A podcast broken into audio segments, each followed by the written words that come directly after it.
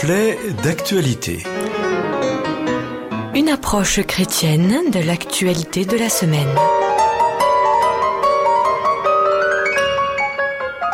Amis auditeurs, bonjour. Comme chaque semaine, vous allez pouvoir suivre la chronique Reflet d'actualité. C'est aujourd'hui le pasteur Fabien Dussard qui vous propose une réflexion.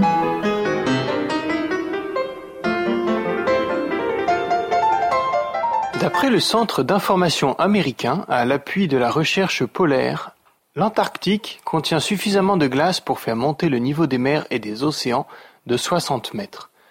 D'après une étude de l'Institut Climate Central datant de 2015, mais aussi une autre étude du GIEC, le groupe intergouvernemental sur l'évolution du climat, datant de septembre 2019, une simple hausse de 10 mètres du niveau de la mer suffirait à submerger les villes de Londres, de New York, de Rio de Janeiro, de Sydney, de Shanghai, de Bombay, de Bordeaux, d'Amsterdam et bien d'autres encore.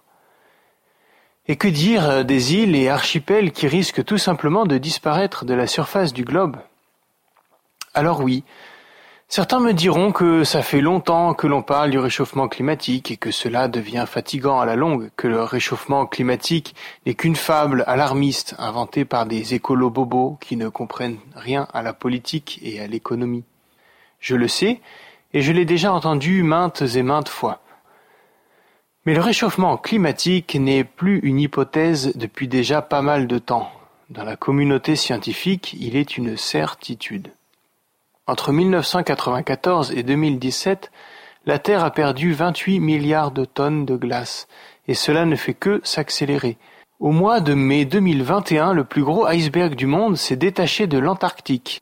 D'une superficie de 4320 km, il fait 170 km de long pour 25 km de large. En Turquie, un phénomène étrange est apparu ces derniers jours. Une mousse dense et visqueuse s'est formée sur les côtes turques. L'apparition de ces mousses, appelées mucilage, ou plus familièrement morve de mer, est occasionnée par les rejets industriels dans la mer de Marmara. Et ce phénomène s'est amplifié par le réchauffement climatique. Mis à part de réels problèmes pour les riverains, pour les pêcheurs et pour le tourisme, la mousse dégageant au bout d'un certain temps une forte odeur d'œuf pourri, c'est surtout l'écosystème qui souffre le plus de ce phénomène. Cette morve de mer plonge les fonds marins dans l'obscurité, prive les organismes aquatiques d'oxygène et peut, à terme, couler et ainsi tapisser les fonds marins. Dernière anecdote, en 2005, les déserts de Lut en Iran et de Sonora au Mexique battaient le record de température terrestre avec un très respectable 70,7 degrés Celsius. En 2021, ces mêmes déserts ont fait encore mieux en affichant un 80,8 degrés Celsius.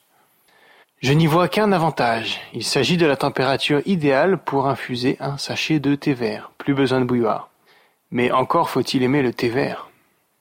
Face à ces constats, nous pouvons observer plusieurs réactions. Le déni, aussi appelé climato-scepticisme, qui ne s'appuie sur rien scientifiquement parlant, le fatalisme qui nous fait dire que si c'est fichu, pourquoi changer, ou la prise de conscience qui pousse à l'action individuelle mais aussi collective?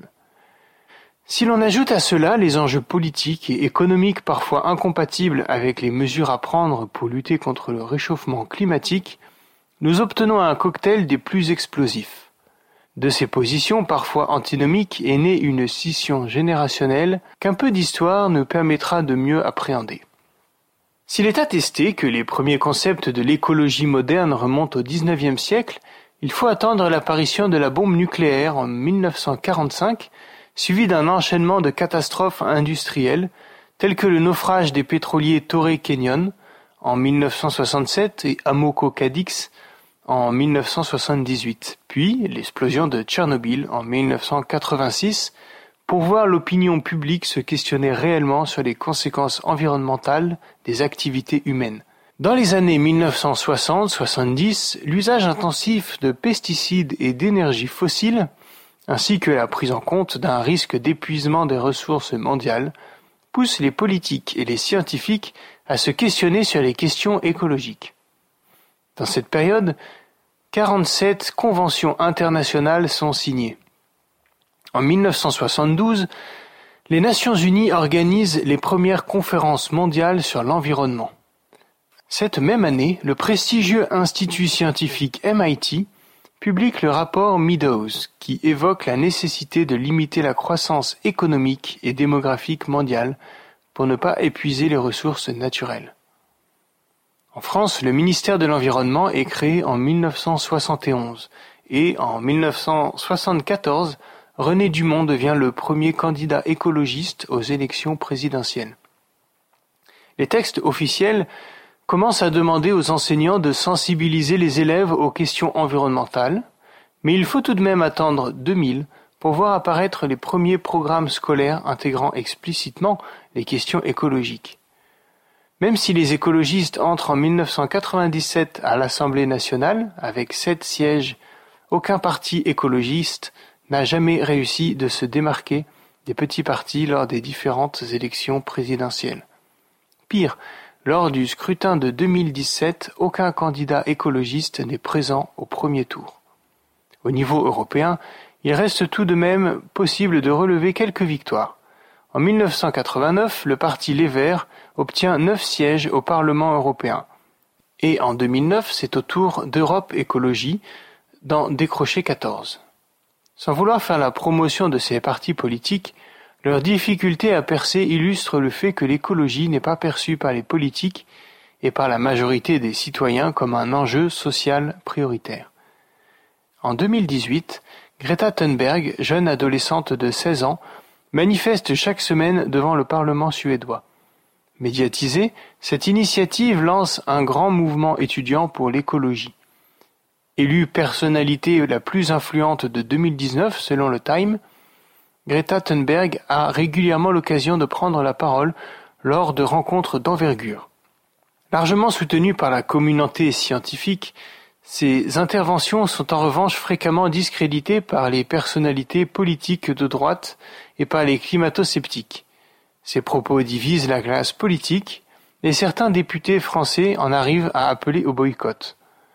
Fin 2019, dans ce contexte tendu, la députée écologiste néo-zélandaise Chloé Swartbrick lance à l'attention d'un collègue plus âgé qui n'a de cesse de l'interrompre Ok boomer. Cette réplique, reprise depuis dans les réseaux sociaux, devient l'icône du clivage qui s'est progressivement formé entre les générations des baby boomers et celles des générations X et Y.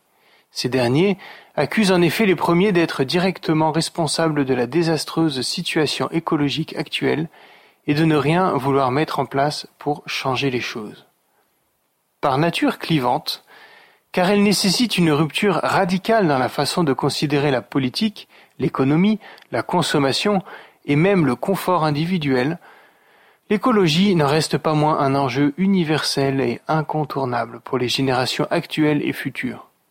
L'enjeu climatique ne nous laisse que très peu de choix. Tôt ou tard, de façon plus ou moins contrainte par les événements, il nous faudra changer notre mode de vie. Plus nous nous y mettons tôt, plus le changement sera progressif et moins il sera difficile à passer.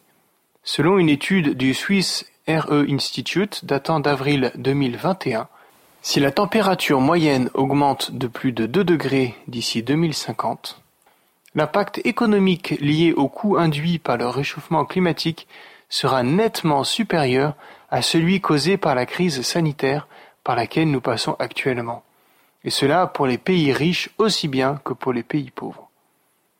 La question n'est donc pas s'il faut faire évoluer les mentalités, mais bien comment et quand est-ce que les gouvernements et les individus vont prendre réellement conscience de l'urgence climatique. Et par prendre conscience, j'entends particulièrement accepter de consommer moins et plus responsable, accepter de vivre dans un confort de vie moindre, accepter de voyager moins, accepter de dire non à l'obsolescence programmée, accepter de privilégier la qualité plutôt que la quantité. Ne nous y trompons pas, la meilleure énergie n'est pas l'essence, ni le nucléaire, ni l'éolien, ni même l'électrique tant vanté par les médias actuellement. Les meilleurs déchets ne sont pas les déchets recyclables, car la meilleure pollution, c'est encore et toujours celle que l'on ne produit pas, La meilleure énergie, c'est celle que l'on ne consomme pas, et les meilleurs déchets sont ceux que l'on ne produit pas. En guise de conclusion, permettez-moi cette métaphore. Ce n'est pas en se roulant en boule que le hérisson va faire freiner la voiture qui lui arrive dessus.